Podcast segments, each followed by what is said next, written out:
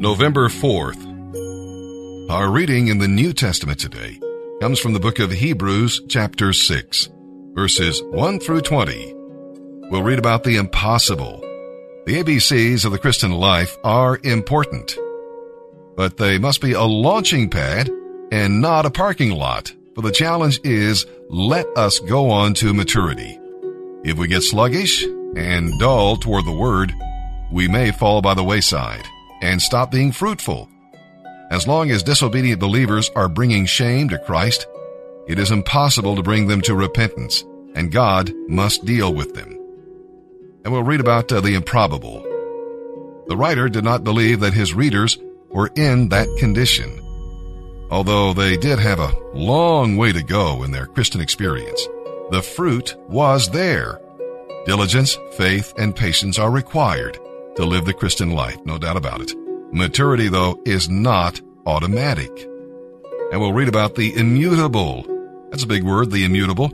Uh, the chapter ends with uh, one of the greatest statements on security found anywhere in Scripture. God's promise and God's oath assure us that we are His, and God's character backs up His words. Instead of drifting, we're anchored heavenward, where Jesus ministers in the very presence of God and that anchor will not fail. You can bet your life on it. We are anchored so we can make progress. And now let's begin our narration today of the New Testament. November 4th, Hebrews chapter 6, verses 1 through 20. So let us stop going over the basics of Christianity again and again let us go on instead and become mature in our understanding. Surely we don't need to start all over again with the importance of turning away from evil deeds and placing our faith in God. You don't need further instruction about baptisms, the laying on of hands, the resurrection of the dead, and eternal judgment. And so, God willing, we will move forward to further understanding.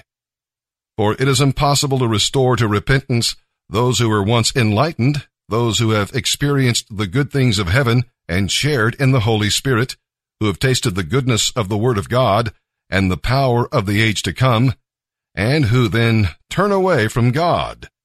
It is impossible to bring such people to repentance again because they are nailing the Son of God to the cross again by rejecting Him, holding Him up to public shame. When the ground soaks up the rain that falls on it and bears a good crop for the farmer, it has the blessing of God. But if a field bears thistles and thorns, it is useless. The farmer will condemn that field and burn it. Dear friends, even though we are talking like this, we really don't believe that it applies to you. We are confident that you are meant for better things, things that come with salvation. For God is not unfair. He will not forget how hard you have worked for Him and how you have shown your love to Him by caring for other Christians as you still do. Our great desire is that you will keep right on loving others as long as life lasts in order to make certain that what you hope for will come true. Then you will not become spiritually dull and indifferent. Instead, you will follow the example of those who are going to inherit God's promises because of their faith and patience. For example, there was God's promise to Abraham. Since there was no one greater to swear by, God took an oath in his own name, saying, I will certainly bless you richly, and I will multiply your descendants into countless millions. Then Abraham waited patiently, and he received what God had promised. When people take an oath, they call on someone greater than themselves to hold them to it.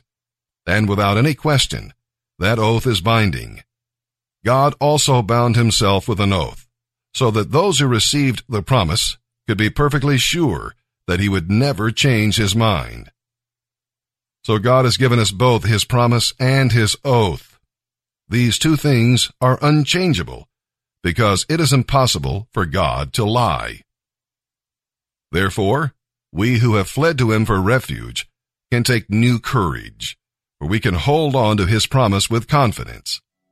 This confidence is like a strong and trustworthy anchor for our souls. It leads us through the curtain of heaven into God's inner sanctuary. Jesus has already gone in there for us. He has become our eternal high priest in the line of Melchizedek.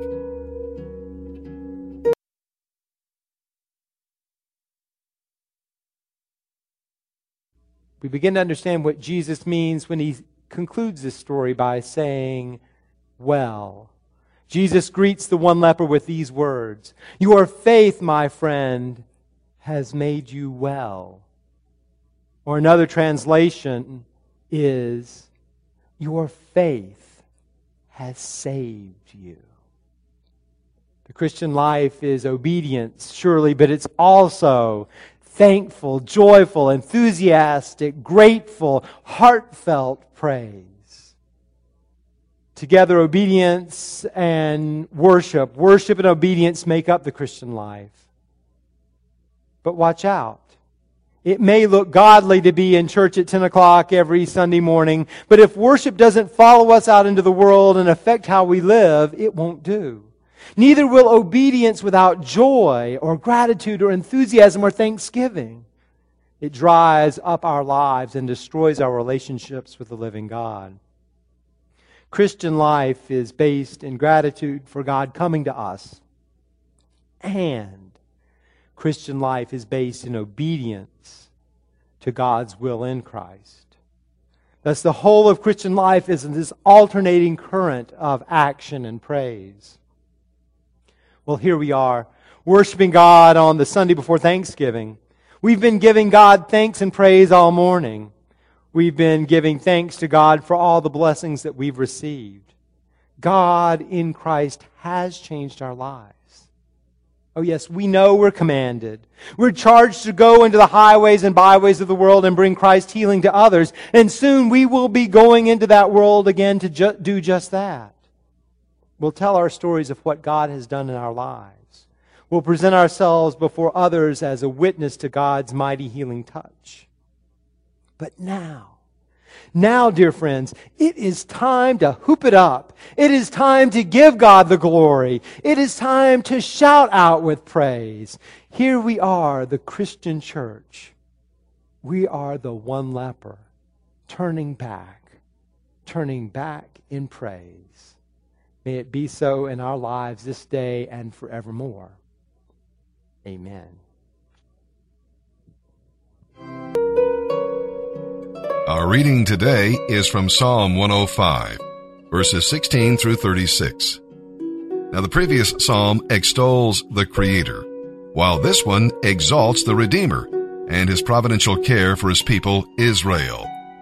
It talks about his deeds, when you read the history of Israel, you are encouraged by God's mighty and marvelous deeds wrought for his needy people. You want to praise him, rejoice in him, seek him, and tell others about him. And we'll read about his covenant. God bound himself by an oath to only one nation, Israel. He gave his promise to Abraham and then reaffirmed it to his descendants. The covenant was their assurance that they would inherit the land. God's new covenant people have the assurance that their future inheritance is secure. And we'll read about his servants. God sent Joseph to Egypt to preserve Jacob's family so that they could become a nation. He sent Moses to Egypt to deliver his people. He sent Aaron to assist Moses and serve as high priest for a sinful people. The point is, God always has a man or woman ready to sin when a job must be done. He wants to hear you say, Here am I, Lord, send me. Psalm 105, verses 16 through 36. He, the Lord, called for a famine on the land of Canaan, cutting off its food supply. Then he sent someone to Egypt ahead of them Joseph, who was sold as a slave. There in prison, they bruised his feet with fetters and placed his neck in an iron collar until the time came to fulfill his word. The Lord tested Joseph's character. Then Pharaoh sent for him and set him free. The ruler of the nation opened his prison door. Joseph was put in charge of all the king's household. He became ruler over all the king's possessions. He could instruct the king's aides as he pleased and teach the king's advisers. Then Israel arrived in Egypt. Jacob lived as a foreigner in the land of Ham. And the Lord multiplied the people of Israel until they became too mighty for their enemies. Then he turned the Egyptians against the Israelites, and they plotted against the Lord's servants. But the Lord sent Moses his servant along with Aaron, whom he had chosen.